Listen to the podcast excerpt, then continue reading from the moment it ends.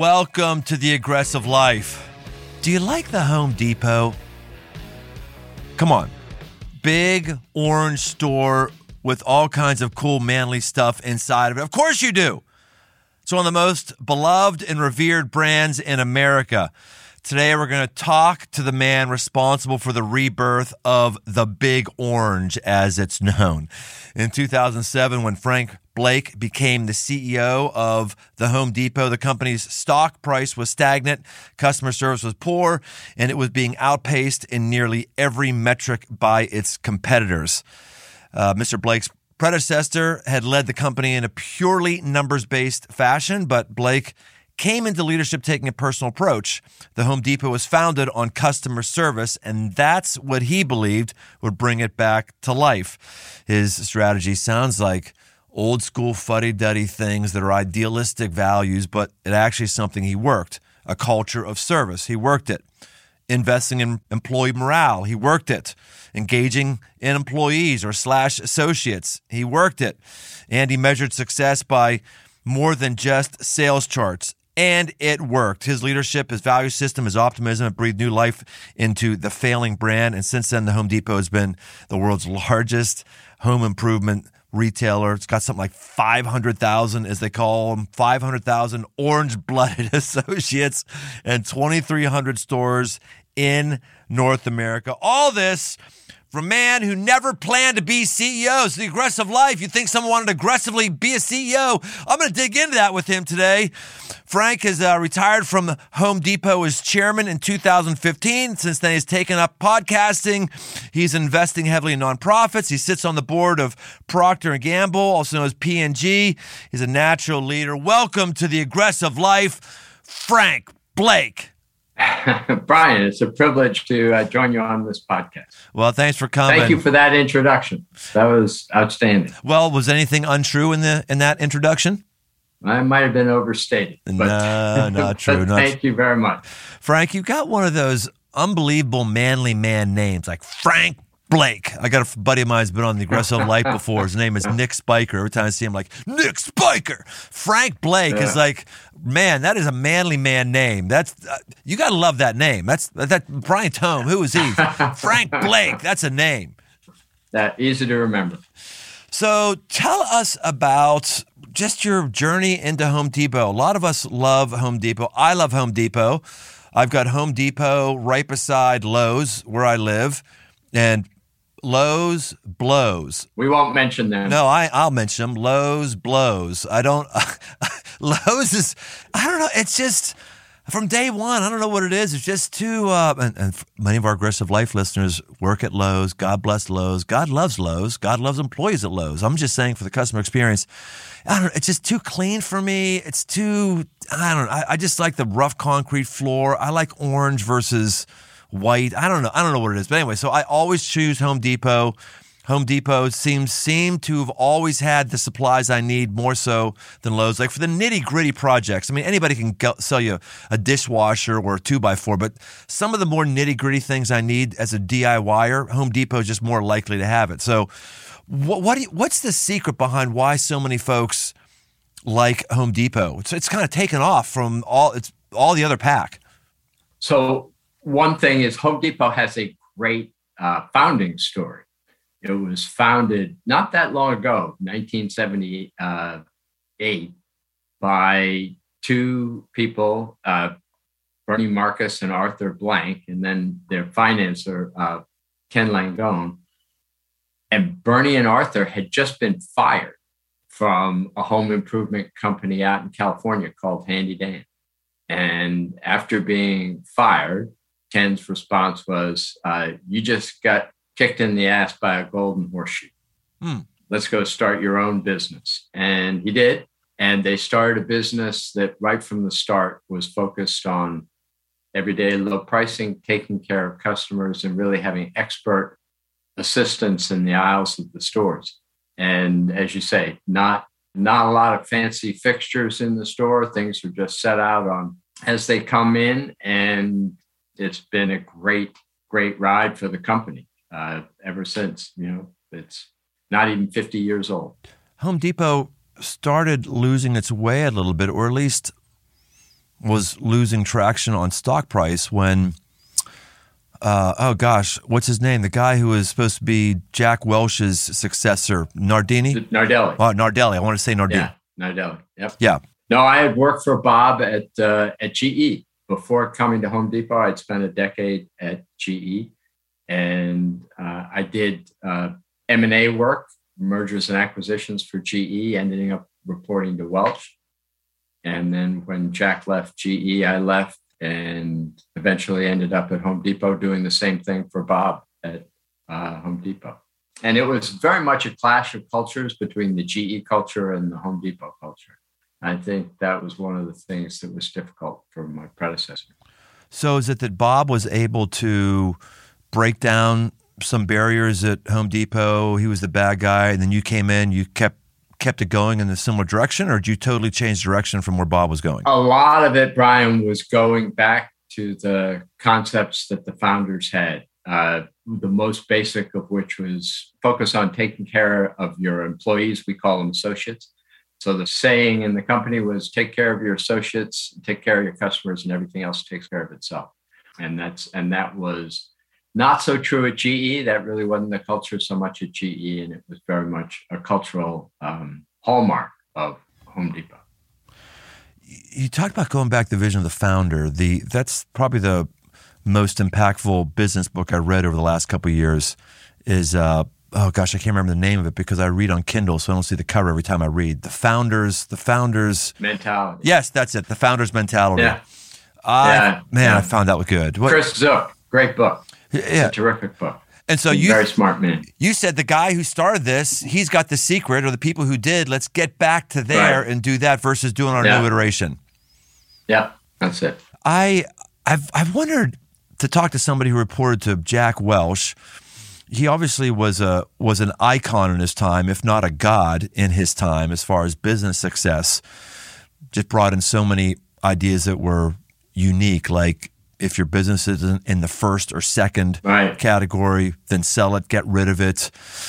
Having, you know, intensive leadership training, developing people up from the inside, just a lot, a lot, a lot, a lot of things. And then, of course, GE hasn't ended very well eh, or has right. not gone well now and hasn't gone all that well since he left. What, what do you think his legacy is? Is his legacy he squeezed the juice out of some systems and gave it over to somebody who had no more juice inside of the organism organization or did the culture of america change or what's i mean I, he, has gone now so maybe you can give us the real skinny what, what's, what's your take on all that i'm a huge fan of jack welch's i, I won't comment on what happened at ge after jack uh, but i think i think he's one of the greatest business leaders of our time and i give a simple example. When he took over GE in 1980, GE and Westinghouse were effectively the same size. One was in Connecticut, the other was in Pittsburgh, but they were the same business and the same business lines. You go forward 20 years to 2000 when Jack left GE, GE was the largest market cap, highest valued company in the world, in the world, and Westinghouse was bankrupt. And that shows the difference in leadership. Jack was a very uh, demanding person to work for. When I became CEO of Home Depot, and as you said, it was a shock to me when I became CEO. And I think it was a shock to everybody at Home Depot when I became CEO. And I wasn't very well prepared for it. And one of the things I did was I called Jack and I said, Would you give me a sort of CEO 101 training? And he did. He was very uh, generous with his time. And then every year for the next eight years I was CEO, I'd spend a day with Jack. And the last year, I asked him a question that I really didn't have the courage to ask before because it was such a kind of sophomoric question. And I said, okay, Jack, if you had to boil down all the attributes of leadership, what's the single most important characteristic that a leader needs to have to succeed? if you had to come up with one one answer. And he said generosity.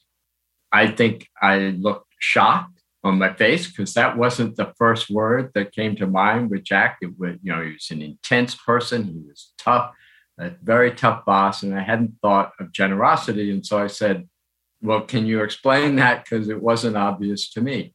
And he said, Every great leader is fueled by the success of the people who work for him or her. And then when I rewound the tape, I realized, yeah, that was absolutely true. I could see that. I could see how Jack actually cared about my success, and uh, that made an enormous difference. So that's I could talk on and on. I learned a lot of leadership lessons from Jack and from other people, but uh, yeah, he's he was a great business leader. Well, that ties into what you mentioned earlier that it's about investing in the right people. You this is one of yeah. the things that you've said. That's what success is, investing in the right people. Is it is it really that simple? That's really the core thing that we should be doing in our organizations? It may not be the be all. It may not solve everything, but you don't get anywhere without it. I mean, my um, look, it's simple and fairly obvious. We're all dependent on those around us. And you will do better if the people around you believe that you're invested in their success. And if they see that you're invested in their success, they'll invest in your success. And, or put it another way, why would they invest in your success if you're not going to invest in their success? And it's is pretty basic, but it's interesting how often people don't get that pretty basic concept. So let's let me get some personal coaching from you then for a moment, if I could. We are we are in the midst of what's been known as the Great Resignation, coming out of COVID. Yeah. Just people going, I'm, I got to get out of here. I, I need a change. I got to do something else. The organization I lead, Crossroads, is is no. Um, that's my day job is is no different. We have about I don't know 370 staff members or so, and we've seen a high, a good percentage of, of turnover over the last year and a half, like far exceeding anything we've we've had in the past. What would you say that? Okay, if you're having more turnover than you want to have, it's because you're not doing this, or it's because you probably are doing that. Are there are there key things you could speak into in the average culture? That's driving the great resignation? And I asked this aggressively because maybe you're going to say something where I look like a turd, and all the staff members are going to come back to me and say, "See, you're not doing that. You're not doing that." So it's called the aggressive life. So I'm asking qu- aggressive question. Yeah. I could be doing some things awful, and so teach me, oh wise one with the orange apron. Well, I'm, I'm sure there's not a lot I can teach you, and congratulations on Crossroads, which is an amazing, amazing church. There is nothing specific to your organization there is nothing specific that you're not doing that you should be doing. Uh, COVID knocked a lot of folks off their bearings. And the combination of changing from, you know, a lot of people who had been going into an office every day, had been used to doing a particular thing every day, realized, gee, I, I don't need to go anywhere. I can just stay at home and do something. Or, or they realized that going into work presented some you know risks that they previously hadn't been aware of and they rethought what they were doing. I don't think there's anything you can do that addresses that. I do think that it goes away with time. I think we'll we'll start to normalize as the pandemic recedes you don't think that, that that's encouraging to hear? Uh, before I give myself a j- get out of jail free card, uh-huh. you know, back during the uh, you know the Great Recession of however many years ago that was, right. it seemed to be that standard business wisdom was that those businesses that struggled or went under were the weaker ones that were going to do that eventually anyway because they weren't led well. So wouldn't it stand to reason that those places that are having turnover is are just showing the weakness that they've always had all along? Having gone through and having led Home Depot through the Great Recession, I think the situation is totally different. Hmm. Uh, again, the pandemic affected everyone. Some organizations like yours are very customer facing, premised on I'm going to be with people, I'm going to be around people. I chair of the board of Delta Airlines. It's that's a very people focused business. Same with a retail. If you were in in you know solely a high tech and people had never been coming into offices before, so COVID really wasn't much of a change. you know, maybe then it could be differentiated to what you specifically were doing in your business. But I think the disruption in COVID was so dramatic across so much of our society. We're only beginning to understand some of the implications of it. I, I just, I don't think it's a situation where you know the good businesses thrived through covid and the bad businesses didn't because there were so many other factors particularly the factor of how much you were out in public. How what was the change in rhythm in your business that covid uh, required? And i'm sure in your business it was significant oh yeah we've uh, yeah we've been impacted significantly uh, we're getting out of it but it's kind of I don't. I hesitate. I hesitate comparing the church world to the business world because the church isn't a business, but there are there are business principles in the church. You've got to balance your books. You know, you have payroll. You've got to figure all that stuff out, and and just like in business, you want you, you want your church to be growing. And uh, you know, we we we took a significant hit over COVID. But you know, we're growing right now, which is really all I care about. I, I, this whole thing, people say, "Well, what were you like pre-COVID? What were you like pre?" Who cares what we were like right. pre-COVID? That's like right. saying, "What was your right. what was your max in high school?" Who who cares what my maximum bench press was in high school? It's like right now, and am I growing right now? Not that I don't I don't do bench presses at all. I'm an old man not quite as old as you, but I'm an old man. but it's like I, I don't, I don't, um, you know, I just, I don't like using COVID as an excuse for everything. It's like, oh, COVID, oh, COVID, okay. It, it right. just seems like that's the excuse for everybody. Or am I just trying to not see the the depth and depravity and the difficulty that we've really gone through? Am I just in denial a little bit, Frank?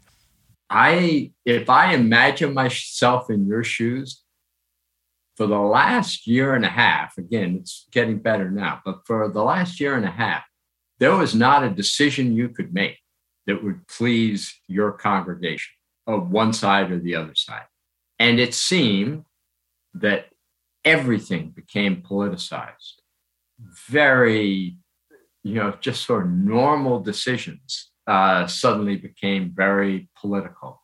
And people started to be much more conscious of where they align on the political spectrum. I can't imagine that that didn't affect your uh, your congregation. The world of faith was at the center of some of those problems and issues. That's a very unique set of circumstances that is completely different than a recession, um, just a different set of challenges. And I do think we're going to work through them. But I just, I think if I if I think of the retail world, you start introducing a fissure, a, a split in the business of I got one set of people that I'm expecting every day to go out and be in front of the population at large. And then I got another set of people that don't even want to go into the office for fear of getting a disease. How do I reconcile those two things? Uh, Frank, that's really, really helpful. Some things just click for me that I hadn't I hadn't actually made parallels with before. Uh, yeah, in churches, we found that our people are much more into ideology than theology. They're really into their political beliefs more than they are into what the Bible teaches. And then they back into finding something in the Bible that just emphasizes whatever they believe. And that's that's kind of always right. been there to a degree. But what's happened, I think, during COVID is people's bandwidth for flexing emotionally has been squashed because everything is on them and they can't live without having people think like them because they can't deal with the energy it takes to understand someone who thinks different. So, our church, um, we're kind of in the middle politically. When I say middle, we're we don't satisfy everyone on the far right. We don't satisfy everyone on the far left, and so it takes a uh, a bit of thinking to think through that stuff. And uh, yeah, a lot of people just, hey man, I, they don't say this, but I need to go someplace where, I'm, where I don't have to think about my beliefs politically. I just want to be affirmed with them. And with Home Depot, if I was leading Home Depot, I don't. I don't walk into Home Depot ever wondering, hey, does this CEO right. like Donald Trump or not? right. Hey, does this? Right. But when someone's come to the church, like everything they hear me say, like, wait a minute, are you saying this? Wait a minute, do you mean everything is so loaded and so difficult? It's insane. Uh, and and I just to double down on what I think the problem of communities of faith was that the response to the pandemic was politicized. Is that person wearing a mask because they're on the left wing? Am I not wearing a mask because I am I here because I'm not, you know, complying with some political requirement, or am I here because I'm complying? I mean, it just very normal human decisions became politicized to a degree. At least I found I live down here, I live in Georgia, and things just got very politicized. And I feel like that was true through the rest of the country. Well, yeah, it was awful. We we took it on our on our chin, many of us in churches. Unless you're a church that's only reaching people who are on the left, which are yeah, only left or only reaching people who are on the right. I mean, I've interacted right. with some of those pastors. They're they're gung ho about how much they've grown. Yeah, you just you just you just consolidated everybody who thought like right. you. It's a whole different thing to reach right. people who are all over the map. So, and God bless those of you who are doing great, who are pastors who are listening. This is not a pastor podcast. I'm just bringing my day job into this. God bless you yeah. guys who are bench pressing a lot right now and you're up against new organizational challenges. I'm just kind of lamenting a little bit, like, wow. But it's gotten better. I, I feel like yeah, maybe, I think it's going to normalize. Yeah, it's going to normalize and maybe I've built muscle mass that's, that's dealing with attention a little bit more better, or maybe people are getting more emotional bandwidth, so they're not reading into every decision. But I do, I do feel like it's getting better. Today's podcast is brought to you by Athletic Greens. It's a product I use every day. I started taking AG1 because I don't watch my diet too closely, but I know that I'm getting all the vitamins, minerals, and nutrients I can, as well as hydrating with 12 ounces of water right off the bat at the beginning of the day. One scoop of AG1 has got 75 high quality vitamins, minerals, whole food source superfoods, probiotics, and adaptogens. And it doesn't taste like it. It actually tastes great. AG1 is a micro habit with big benefits.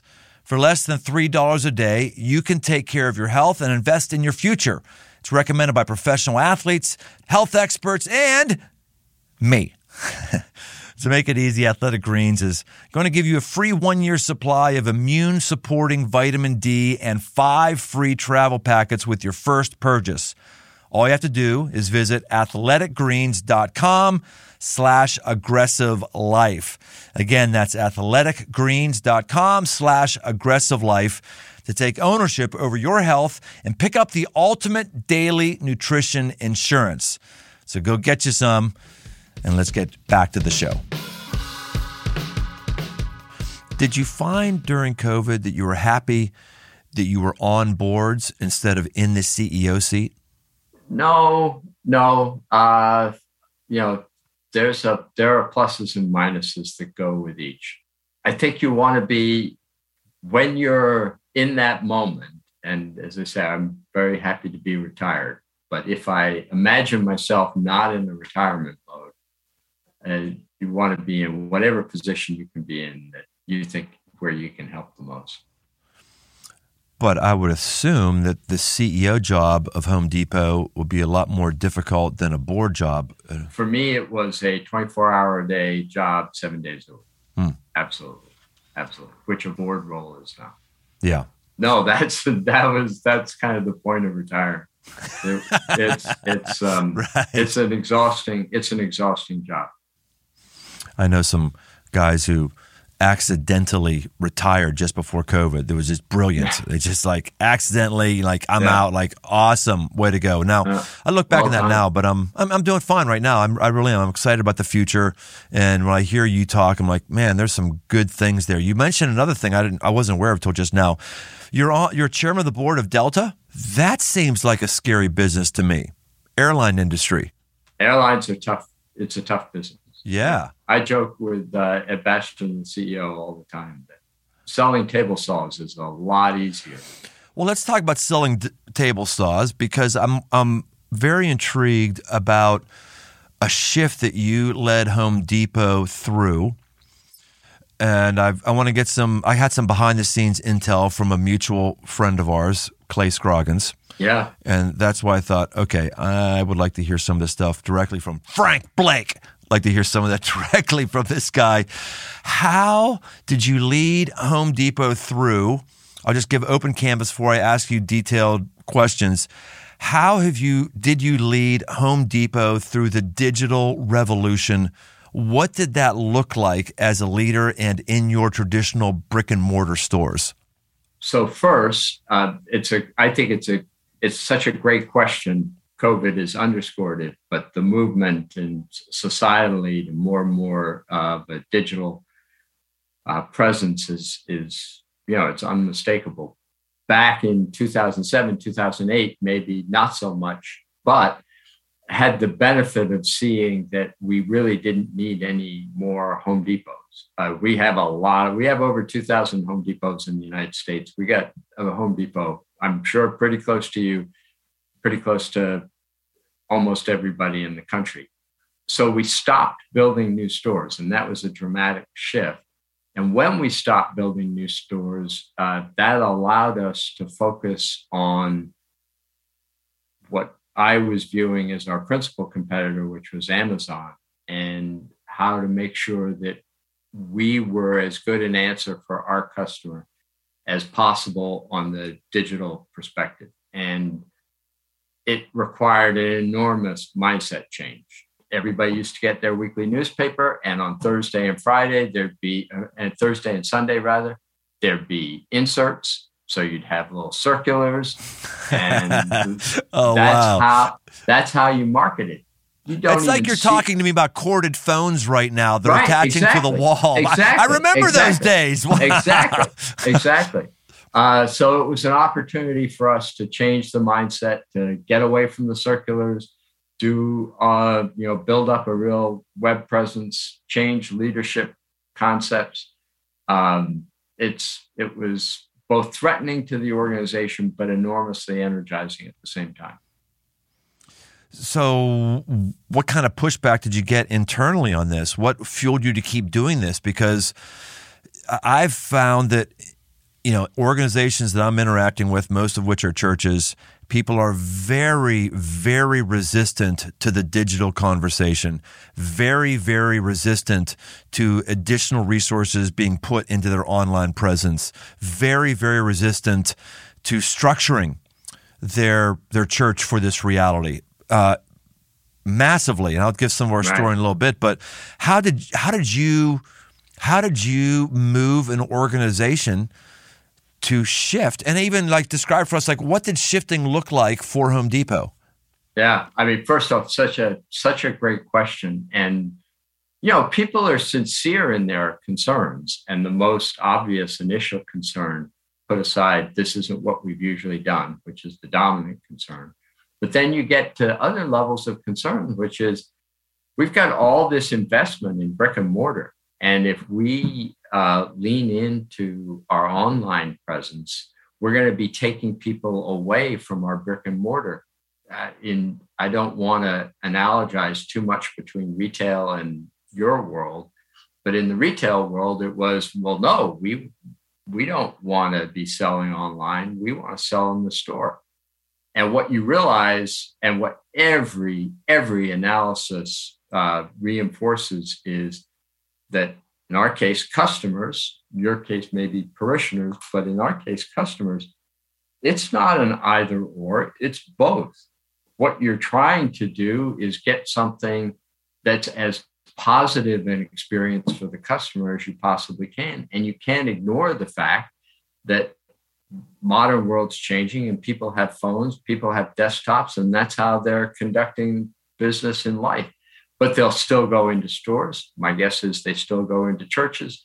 They still want the physical presence, but often that digital presence is more convenient. You know, you sort of go through these this transformation. You start with we take our circular and we digitize it. And then you realize, well, that's pretty lame. The problem with this circular is we'll put a faucet for the sake of discussion in the May circular but you might not be looking at a project that requires a faucet.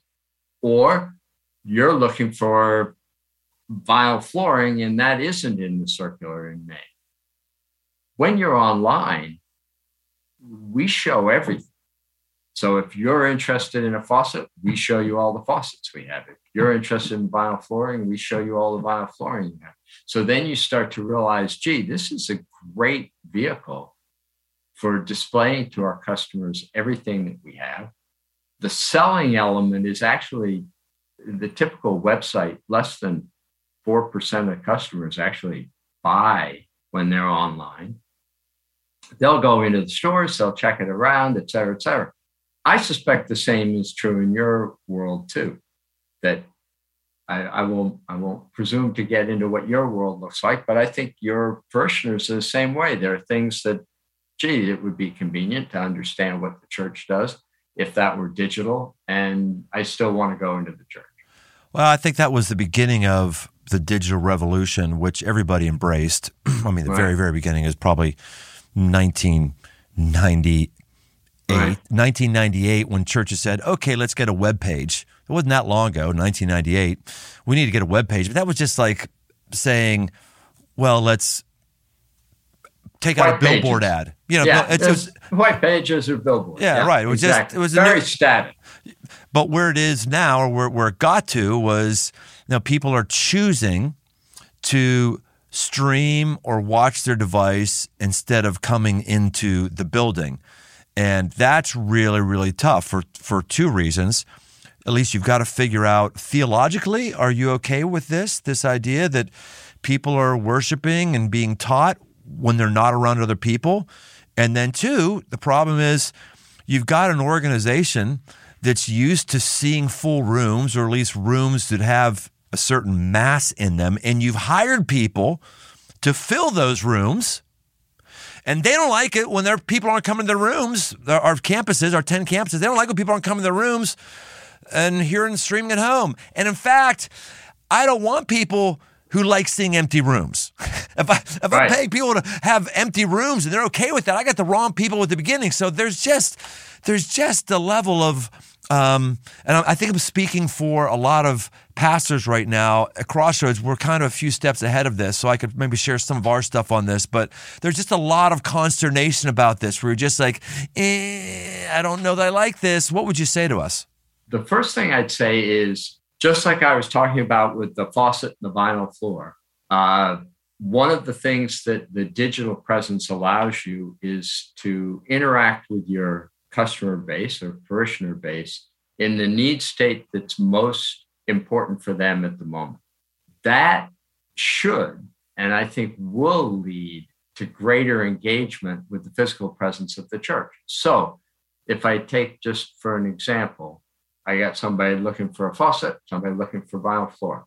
I got somebody on your website, on a church's website, somebody who's going through divorce, somebody who's going through grief, somebody who's at the beginning of a spiritual journey, somebody who's approaching death. I've got untold numbers of need states. And I now have an opportunity to understand where you are and meet you where you are with the resources that you have I suspect that that's the difference for your world. For the sake of discussion, I am go I am going through a difficult grieving process. And I go into church and I'm going to be listening to a sermon. And the message may or may not relate to the crisis of the crisis of faith that I'm going through at the moment. I mean, it's it's a bit of a happenstance, right? Digitally, I can have a index of what's been spoken to on that topic that would be helpful to me. If I go through the door to go to a Sunday sermon and I am in grief, it's unlikely I'm going to stop and talk to anybody about that. But imagine I'm on a website and imagine that the website actually engages me with my need state and the church has, as I'm sure yours has, phenomenal resources, but I don't know about it. I'm not going to ask when I walk into the physical presence. But if I do know about it, and I do know, you know, if you go and talk talk to Brian or talk to Brian's this person on Brian's team who just is a wonderful resource on this. People have written down, I can't believe I was so downhearted. I was so despairing. And I talked with so and so, and he or she was so helpful to me uh, to me, that's just such a richer engagement and such richer opportunity. And that yeah. is anyway, I'll stop talking because I don't know what I'm talking about. But that's that's sort of what happened on the retail side. No, you know what you're talking about. That's why I wanted you on here. We're we're measuring things in terms of engagement. Showing Right. up in a building, giving are two signs of engagement, but so is are you serving someplace? Are you in community someplace? Are you telling your story? Are you these seven key indicators for engagement um, that go beyond the the ones we've Right. we've we've normally had? And I think that's where a lot of people are struggling is we're not able to see the macro view of how digital helps us to do those things. We're just still grieving that our rooms aren't as aren't as full. But at Home Depot, your your stores aren't as full of people Yeah. either, but your profits have skyrocketed. How did that how'd that feel for your employees? I it's it's um as I said, I think I think it's always better as you become as you can do more. The way I would phrase it, the more you can do for your customer, the better. The more you can do for your employees, the better. So uh, and I think digital is a key enabler of that. We can do things for our customers now that we never could have done 15 years ago. That helps our employees as well. Well, you said something earlier that I wrote down. Like this is really, I haven't said this clearly. You said we don't need any more Home Depots, and um, in Cincinnati, where we started Crossroads, we're in a few cities outside of Cincinnati. But to all of our Cincinnati folks, it's still the very core of our church. The largest percentage of our people are in Cincinnati. We haven't stated it. We don't need any more Crossroads in Cincinnati. We got like six of them in Cincinnati. We got enough. We don't. We don't. That's really fresh verbiage. At some point, I hope to get there in our other cities, but I think that the digital stuff, what we're learning is we're just generally going to be much less building centric. I just had a, uh, that's one of the fun, funnest service we do. We, we bring in wild horses and we train them on stage. Whoa. Yeah, right. Whoa. Whoa is right. It's uh, not we. I have a friend of mine who I hunted elk with who does this whole thing about the connection between humans and horses. Horses were the very first Right. animal that we ever domesticated. We worked with actually before the before dogs. People use horses I didn't know that. Oh yeah, yeah. Well, this is why there's horse, such thing as horse therapy or equine therapy because horses have an ability to pick up on our emotions. It's really, really odd. So Todd was a former, a former uh, professional Bronco rider, and he then became a literal, legitimate horse whisperer. And he does this whole thing where the thing he treats horses and he can break a horse inside of 50 minutes it would take somebody else you know a long long time to do and the reason is he sees his relationship to that horse the way god's relationship is to us and so it's the second time he did it. He's never done it inside of a building uh, inside of a church. He said every church says this no one wants to do it. Like okay we'll be the first. We t- i came came back and said look we're going to do this. You can figure out whether or not whether or not we're going to tell insurance or not but we're going to do this. It's called the aggressive life. We're going to do this. So we had them last year. No one's happening knew it was going to happen. 40 foot ring. This is all backstory to my original point here. Sorry. Hang in there with me frank blake. No, I love this. Uh, this is amazing. so he's got a 40 foot, he said, we need a 40 foot uh, ring. I said, we can do that on our broadcast ca- campus. We can do that. We got 3,500 seats and a big old stage. It's 180 degrees. We can do that. So, uh, okay, gosh. So we, we get this horse in, foot of sand, 40 foot ring on the stage. The band plays while he does this thing throughout the whole thing. And people were just mesmerized, like bawling all over the place. Just boo hoo bawling, right?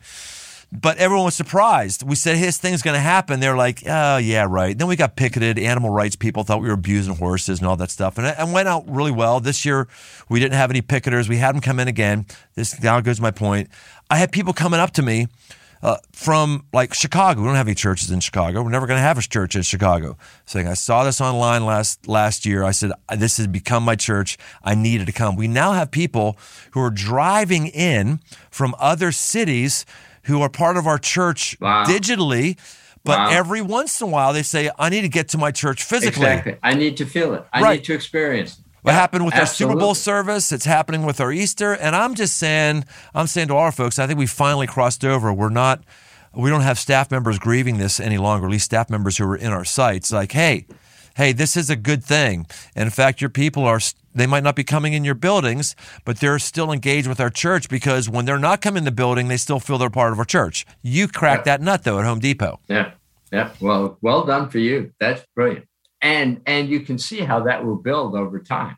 And you can see how there are different things that you can do with your building that are going to be more engaging for different kinds of people. Absolutely. Yeah. And That's brilliant. And there's churches and voices that people have in their ministries that there might not even be a critical mass of people in your area for that, but there is across the country and they can be exactly. part of your thing, you know? Exactly. One of the things exactly. I heard that you did, and blow this out, which I think was a brilliant leadership move, you chose, correct me if I'm wrong, you chose to double count. So you chose to give credit to increasing sales to the stores that were in that area, even though people were buying their stuff online. You gave a win to them and you gave a win to your people who were designing the web page who were driving up traffic. Both people won instead of just one person winning. Can you describe that for me? You described it exactly right, Brian. And it was, and early on, that was one of, so as you start to, as we started to do this on the retail side at Home Depot, you get lots of objections. And one of the early objections is if I'm working in a store, every person that I refer online, I'm losing my sale. I mean, it felt like it's a loss to me. The entire organization thrives when both the store and online are thriving. You want people to share both ways. So you you need to make your incentives align with your words. And so that's what we did. So you got you got sales attribution whether it was in the store or online. And that's what we've done. We've um, we have now we give our community pastors strokes for how their church is growing based on how many people in their zip codes are right. tuning in you know and right. then perfect. It's exactly right. It's exact in my opinion it's exactly right. We've had an increasing number of people who the very first time they come to church is when they get baptized. And they're literally, literally two miles away from our original largest campus. And the first time they come is when they're getting baptized. That's, That's funny. It's crazy That's ass. Funny. It really yeah. is. Yeah. Yeah. But my guess is a lot of those folks wouldn't have come otherwise. That was the journey that they felt comfortable. Yeah obviously. Yeah. So, Frank, let me just push on you a little bit here. Time for you and I to disagree with something, disagree about something. Right. Are you ready for it? Yeah. Frank Blake. Frank, you tell people that you really weren't interested in becoming CEO. You didn't have that as a goal. Really? Come on now. Come on. You're, you're, you're, you're reporting to Jack Welch and you don't want to become CEO? What the, the describe or defend yourself? Uh, well, it's, it's, it's, I'll give the description. I don't, the, the defense is just it's true. Um, so I uh, I'm a lawyer by training, and I left being a lawyer to do, uh, as I said earlier, mergers and acquisitions. So I did deals. I did deals for GE, and and with deals, you run a very small team.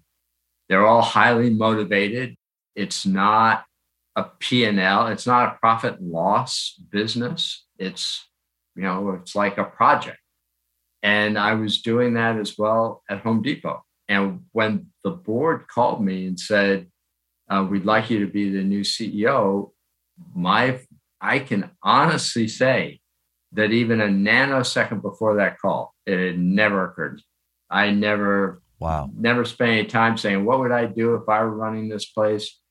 It was not what I thought would ever happen. And in fact, not only did I not expect it, but nobody in Home Depot expected. Wow. Uh, you could, and if you read the press around that time, there was a lot of press around it because there was a lot of notoriety and all the rest. No one thought it.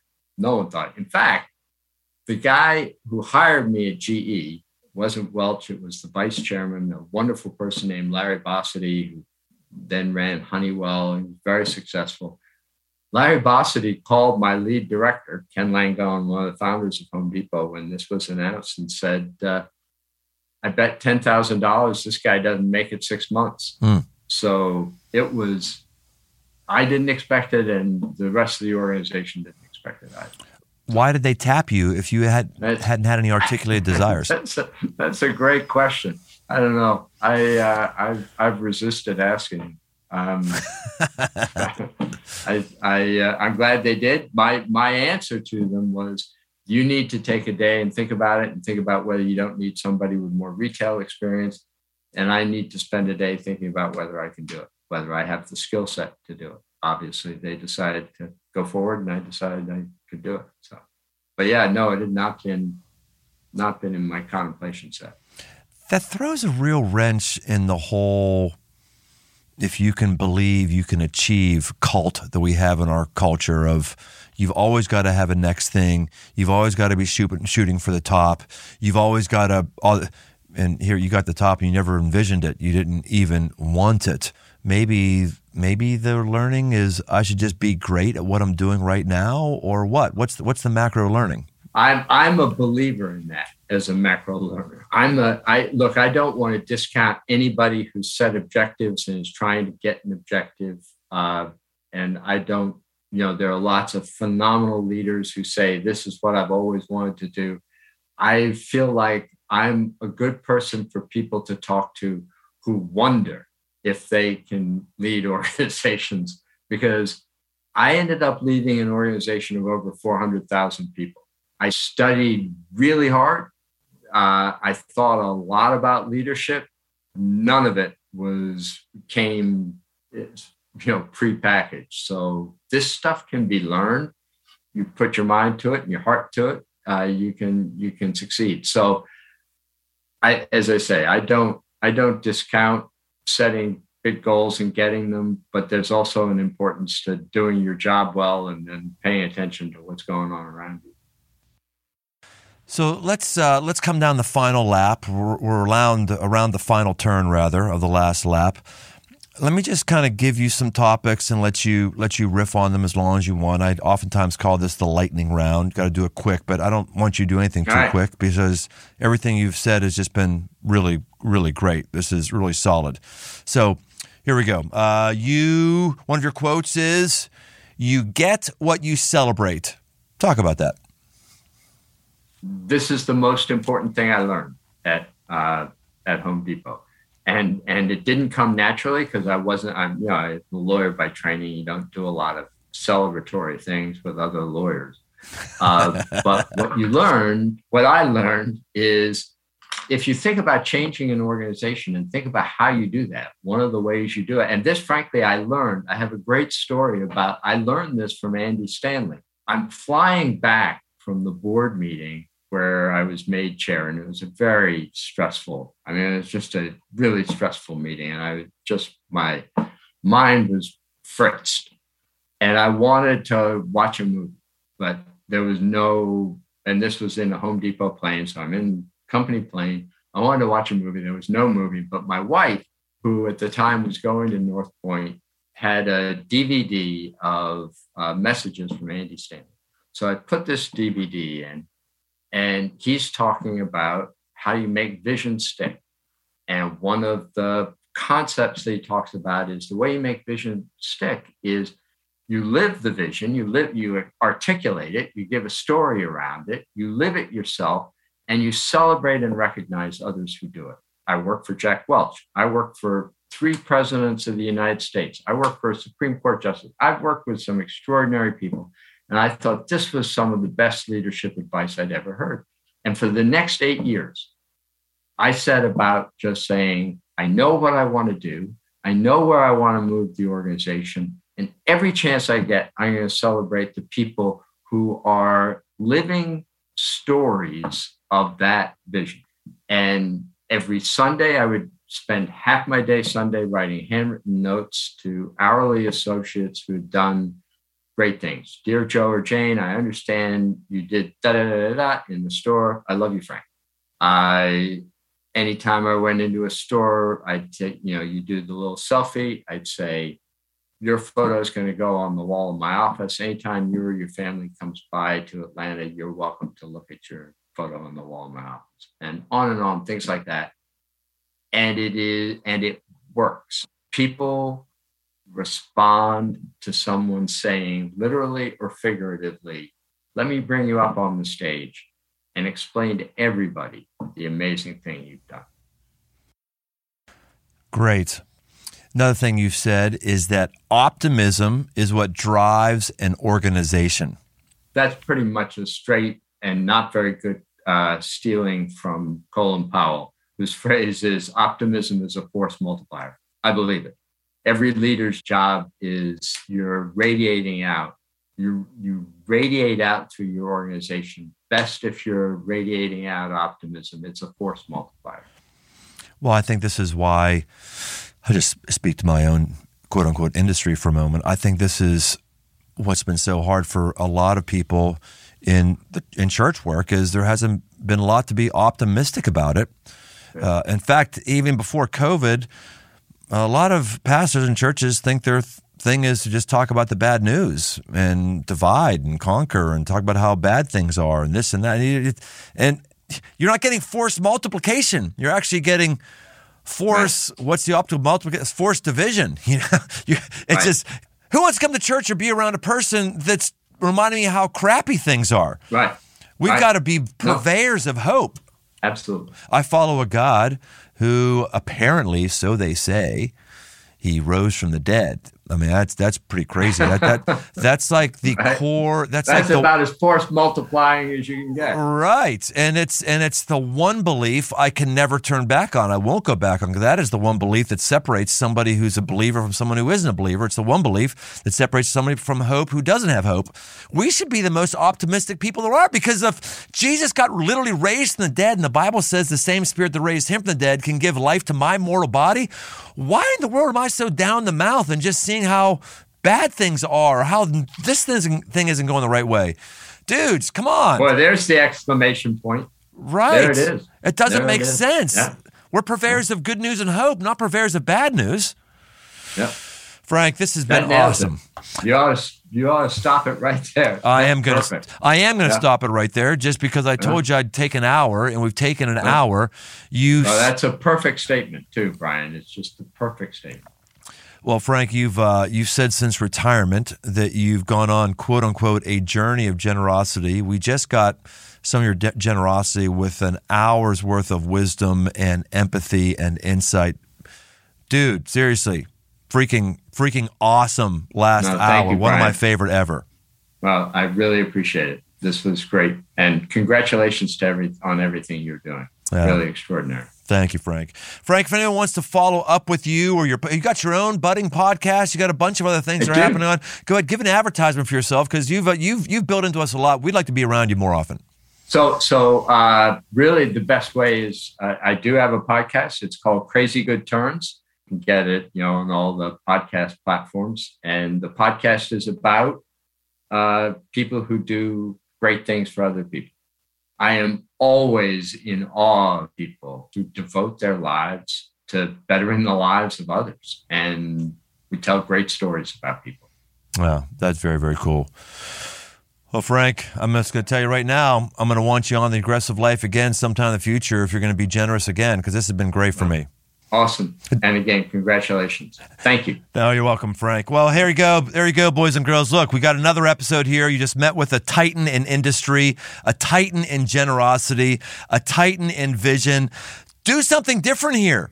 Lead a different way. Build into your top people. Get yourself, your mind out of the gutter and look for hope that God can use you in. Go forward. Man, Frank Blake dropping the freaking bomb on us. Frank Blake. Love that name. love, every, love everything he said. We'll see you next time on Thank The you, Aggressive Life. You're welcome, brother. Hey, thanks for listening.